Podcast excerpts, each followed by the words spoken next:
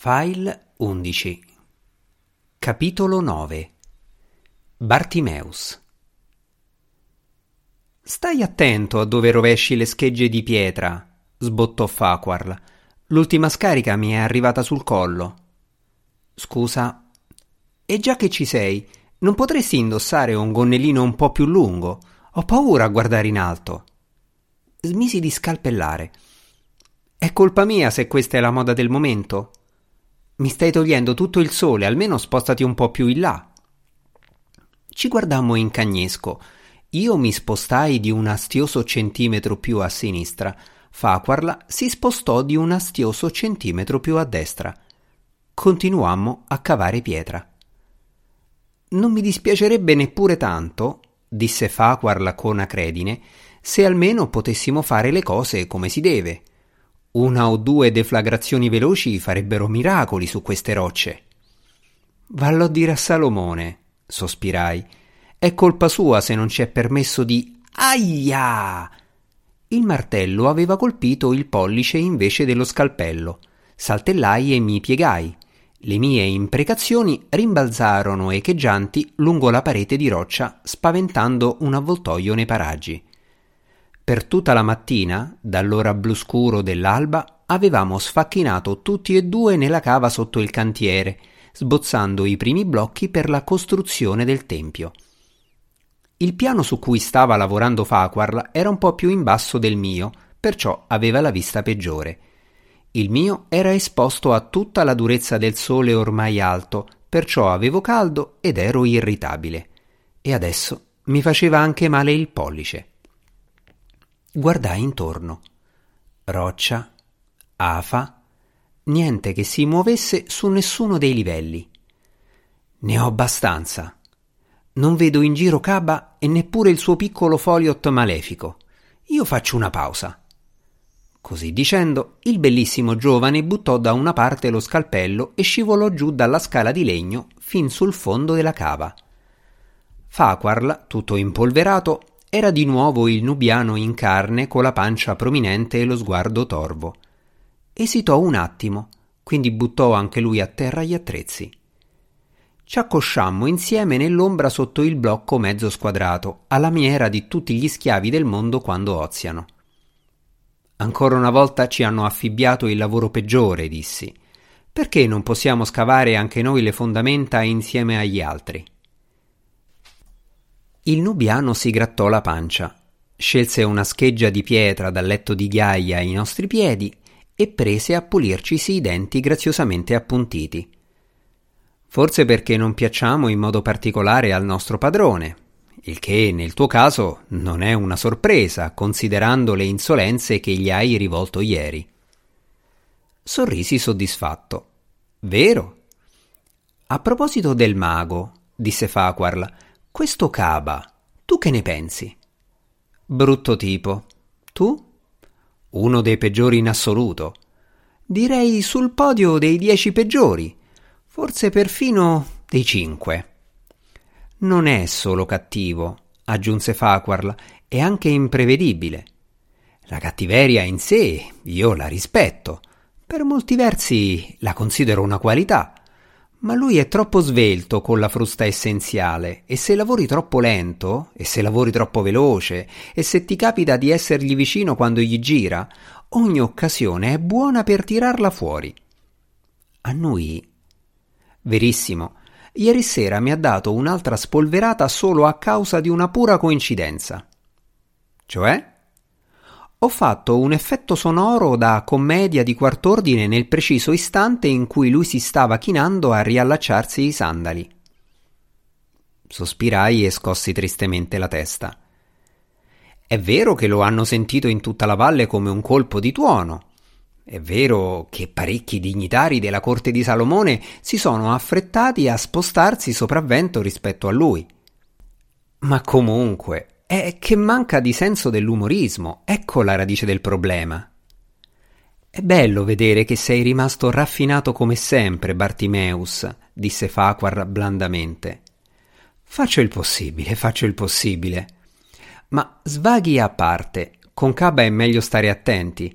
Ti ricordi il poveraccio che ci ha fatto vedere nella sfera? Potremmo fare la stessa fine. Lo so. Il nubiano finì di pulirsi i denti e gettò via la scheggia. Fissammo insieme il biancore pulsante della cava. Ora, a chi lo leggesse per caso, il dialogo qui sopra potrebbe sembrare niente di speciale, e invece piglia parecchi punti quanto a originalità poiché mostra me e Faquarla mentre facciamo due chiacchiere senza indulgere in A. piccoli abusi, B. studiate allusioni, C. tentativi di omicidio. Questo nel corso dei secoli era un evento piuttosto inusuale.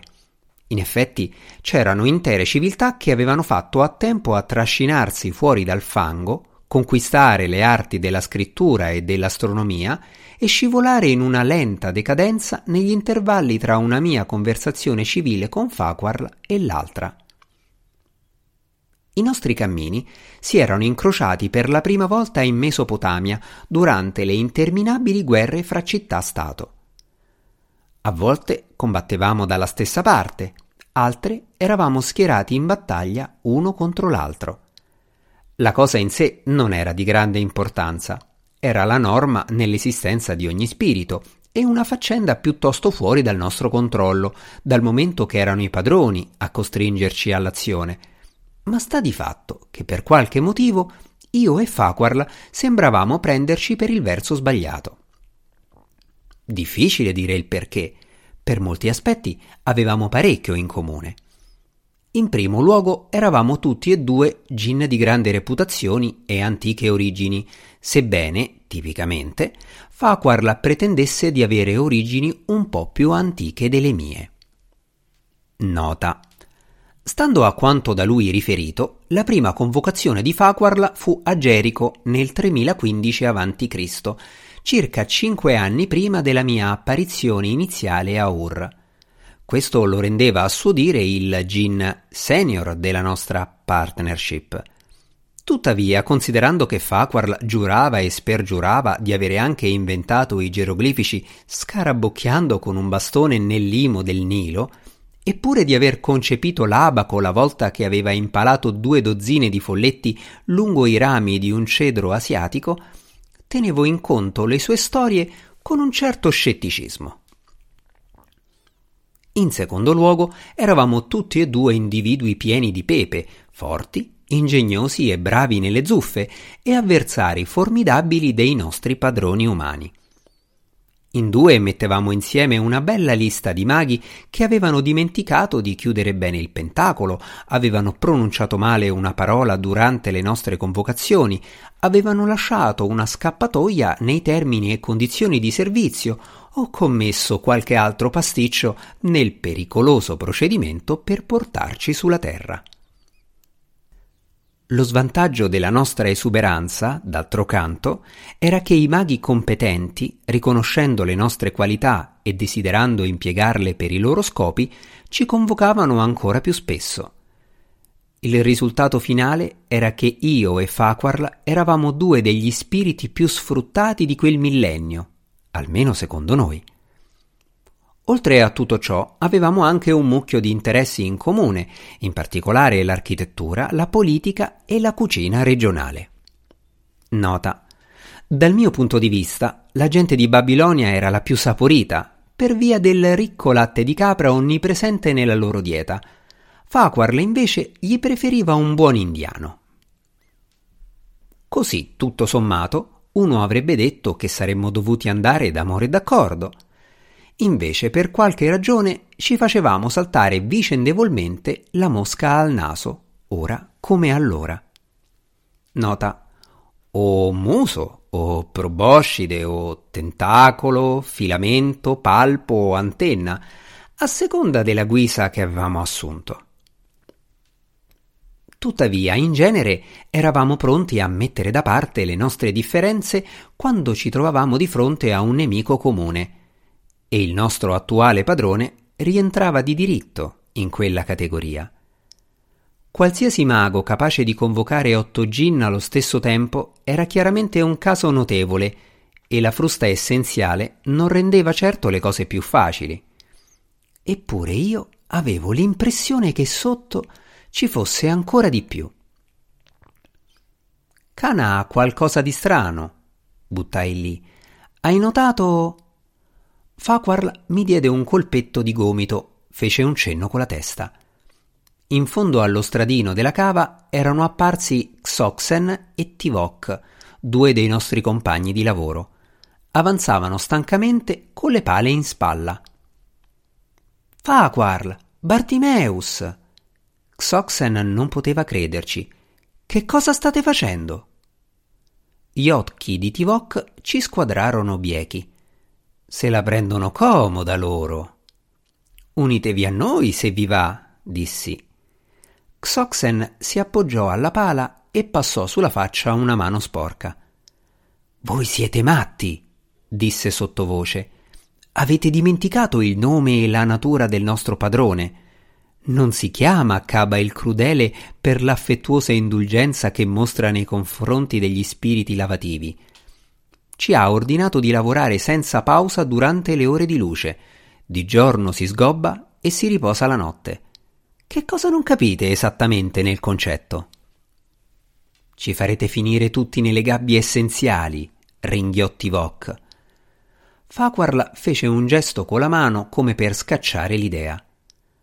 L'egizio è solo un umano imprigionato in bieca carne, mentre noi siamo spiriti nobili e sto qui usando il termine nobile nel significato più ampio possibile, ovviamente, in modo da potervi includere anche Bartimeus. Perché mai dovremmo sgobbare per Caba? Dovremmo lavorare insieme per distruggerlo.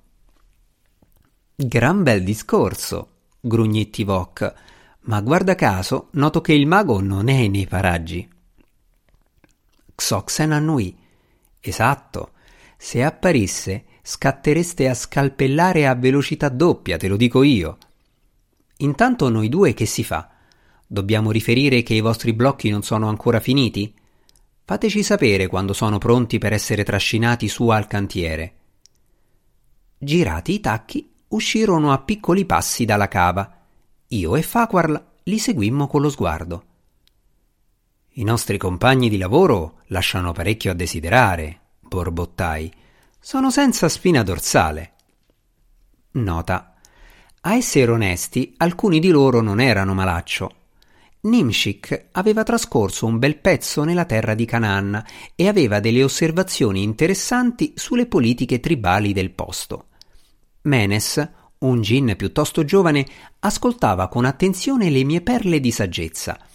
Persino Chosroes cucinò alla griglia un folletto molesto ma gli altri erano solo uno spreco di essenza. Beizer era borioso, Tivok sarcastico e Xoxen pieno di false modestie che a mia umile opinione sono tratti immensamente fastidiosi. Farquhar raccolse gli attrezzi e si alzò faticosamente in piedi. Beh, per ora non siamo stati meglio di loro, disse. Abbiamo permesso anche noi a Cabba di comandarci a bacchetta. Il problema è che non riesco a capire come potremmo combatterlo. È forte, è vendicativo, ha quella maledetta frusta e poi ha. La voce si interruppe. Ci guardammo. Farquhar emise una piccola pulsazione che si espanse creando intorno a noi una cupola di silenzio luminescente di verde. I pochi deboli rumori provenienti dalla collina più in alto dove stavano spalando i nostri compagni gin furono attutiti all'istante. Eravamo soli, con le nostre voci isolate dal mondo. Nonostante questo, mi sporsi più vicino a Farquhar. Hai notato anche tu la sua ombra? Non è un po' più scura di quanto dovrebbe essere, sussurrò lui, un tantino più lunga non lo segue appena un po' più lenta quando Caba si muove. Infatti. Fece una smorfia. Non si vede niente di strano su nessuno dei livelli, il che vuol dire che deve esserci in ballo un velo di altissimo livello. Eppure qualcosa c'è, qualcosa che protegge Caba. Se vogliamo incastrarlo, prima dobbiamo scoprire che cosa c'è sotto.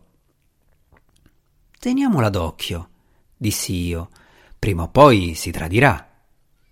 Faquarla annuì, fece un gesto ampio con lo scalpello, la cupola di silenzio scoppiò in una pioggia di goccioline color smeraldo. Senza dire un'altra parola, tornammo al lavoro. Per qualche altro giorno le attività al cantiere del tempio procedettero tranquille. La cima della collina fu livellata, cespugli e boscaglia furono rasi e le fondamenta dell'edificio furono scavate. Giù nella cava, io e Faquarl ricavammo un buon numero di blocchi di prima qualità dalla roccia calcarea, geometrici, simmetrici e così ripuliti che il re in persona avrebbe potuto mangiarci sopra. Nonostante ciò non ottennero l'approvazione di Gezzeri, il piccolo odioso supervisore di Cabba che si materializzò su un affioramento sopra le nostre teste e ispezionò il lavoro con poca convinzione. Questa roba non va, ragazzi, disse scuotendo la grassa testa verde. Troppi punti scabri lì sui lati hanno ancora bisogno di una levigata. Il capo così non li accetterebbe. Oh, povero me, no di certo. Vieni giù a mostrarmi esattamente dove? gli dissi amichevole. La mia vista purtroppo non è più quella di una volta. Il Foliot saltò giù dalla sporgenza e si avvicinò piano. Voi gin siete tutti uguali, grandi sacchi gonfi di inutilità, ecco cosa siete. Se fossi io il vostro padrone, vi crivellerei ogni giorno con pestilenze tanto per stare sicuro. Ehi! Per alcuni minuti Gezzeri non poté produrre altre perle di saggezza di questo tenore, perché tutto un lato della sua testa era impegnato a levigare per mia mano ogni asperità dei blocchi di pietra. Quando ebbi finito, i blocchi erano lisci come il sedere di un nonato e la faccia di Gezzeri era piatta come un'incudine. Avevi ragione, dissi.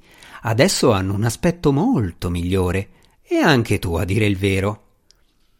Il Foliot si mise a saltare infuriato da un piede all'altro. Come osi? Racconterò tutto, puoi starne sicuro. Cabba ti tiene già di mira. Sta aspettando solo una scusa per gettarti nella trista vampa. Adesso torno su e gli dico io. Aspetta, lascia che ti aiuti a salire. Preso da un afflato filantropico, lo afferrai, gli legai braccia e gambe in un nodo complicato e con un calcio portentoso lo sparai al volo oltre le pareti della cava, facendolo atterrare da qualche parte nel cantiere. Si udì uno squittio lontano. Faquarla aveva osservato il tutto con urbano divertimento. Un po' imprudente, Bartimeus. Tanto la frusta me la becco tutti i giorni comunque, brontolai. Una volta in più non farà molta differenza. Invece ormai il mago sembrava troppo occupato anche solo per un po' di frosta. Trascorreva quasi tutto il tempo nella tenda a margine del cantiere a ricontrollare i progetti di costruzione e a ricevere folletti messaggeri in arrivo da palazzo. I messaggi portavano un'infinità di nuove istruzioni per la realizzazione del tempio. Colonne di bronzo qua, pavimenti di cedro là, e Caba doveva incorporare subito ogni variante nel progetto. Spesso usciva a confrontare i cambiamenti con i lavori già realizzati, così ogni volta che trascinavo un blocco al cantiere ne approfittavo per studiarlo. Non era molto rassicurante. La prima cosa che notai fu che l'ombra di Caba scivolava per terra restando sempre alle sue spalle rimaneva lì a prescindere dalla posizione del sole, mai davanti, mai di lato, sempre sommessamente dietro. La seconda cosa era ancora più strana. Il mago veniva fuori di rado quando il sole era allo zenit. Nota. A quell'ora preferiva restarsene nella tenda a farsi agitare foglie di palma e imboccare bonbonne e frutta candita da Foliot nella forma di giovani schiavi sciti, il che suppongo si può capire. Ma se lo faceva, si notava che mentre tutte le altre ombre erano ridotte quasi a nulla, La sua era ancora lunga e sottile, come se fosse sera o mattino presto. Inoltre, sebbene corrispondesse più o meno alla forma del suo proprietario, lo faceva in una specie di modo allungato e provavo una ripugnanza particolare per le sue braccia e le sue dita lunghe, sottili e affusolate. Di solito si muovevano in sincronia con i gesti del mago, ma non sempre.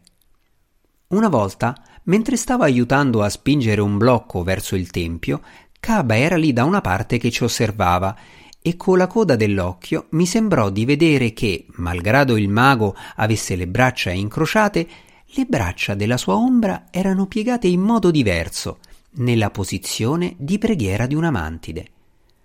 Voltai di scatto la testa, ma solo per scoprire che adesso le braccia dell'ombra erano incrociate normalmente, proprio come avrebbero dovuto.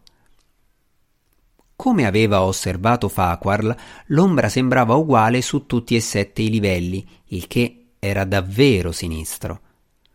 Non sono un folletto o un foliot, ma un gin con i piedi ben piantati per terra e il pieno controllo di ogni livello, per cui mi aspetto di poter vedere attraverso la maggior parte degli inganni magici. Illusioni, occultamenti, fascinazioni, veli, metteteci dentro tutto. Nel passare via via in rassegna ai sette livelli si disintegrano sotto i miei occhi mostrandosi per quelli che sono. Strati di fili e intrecci lucenti che mi permettono di vedere quel che sta sotto. È lo stesso con gli spiriti e le sembianze. Mostratemi un tenero bambinetto che canta nel coro o una mamma sorridente e io vi racconterò lo strigoi ripugnante e zannuto che è in realtà. Nota Strigoi, una malfamata classe di gin pallidi e notturni che hanno una predilezione per il sangue dei viventi con cui si dissetano. Pensate a una succubus, però senza le curve. Ma non con quell'ombra. Non riuscivo assolutamente a vedere oltre il suo velo. A Faquar le cose non andavano meglio, come mi confidò una sera davanti al fuoco del campo. Deve essere di un livello altissimo, borbottò. Se riesce a ingannarci sul settimo, non può essere un gin, giusto? Credo che Caba lo abbia portato con sé dall'Egitto. Ti viene in mente che cosa potrebbe essere Bartimeus? Tu hai passato più tempo di me laggiù ultimamente. Mi strinsi nelle spalle. Le catacombe di Karnak sono profonde. Non mi sono mai addentrato più di tanto. Dobbiamo procedere con cautela. Con quanta cautela mi fu chiarito molto bene il giorno seguente. Avevamo un problema con l'allineamento di un colonnato ed ero salito in cima a una scala a pioli per valutare le cose dall'alto. Nascosto nello spazio angusto fra due blocchi, trafficavo con la stecca da un cubito e il filo a piombo quando vidi il mago passarmi accanto lì in basso sulla terra compattata. Un piccolo folletto messaggero in arrivo da palazzo con una missiva nella zampa lo avvicinò. Il mago si fermò, prese la tavoletta di cera su cui era inciso il messaggio e la lesse veloce. Mentre leggeva, la sua ombra, come d'abitudine, stava lunga distesa sul terreno alle sue spalle, malgrado il sole fosse quasi nel punto più alto del cielo. Il mago annuì infilò la tavoletta in una borsa che portava alla cintola e procedette per la sua strada. Il folletto, con la svampita dabbenaggine che caratterizza la sua schiatta, vagolò nella direzione opposta, infilandosi un dito nel naso e così facendo incrociò l'ombra. In un solo attimo ci fu un movimento confuso, uno schiocco secco e il folletto era sparito. L'ombra scivolò via dietro al mago, Mentre usciva dalla visuale, la sua scia si voltò a guardarmi e in quel momento non parve proprio per niente umana. Completai le misurazioni con le mani che mi tremavano un po' e scesi rigido dalla scala. Tutto considerato, forse era saggio stare alla larga dal mago Caba. Meglio abbassare la cresta, svolgere bene il proprio lavoro e soprattutto non attirare l'attenzione su di sé. Così mi sarei tenuto fuori dai guai. Ci riuscì per ben quattro giorni di seguito. Poi successe il disastro.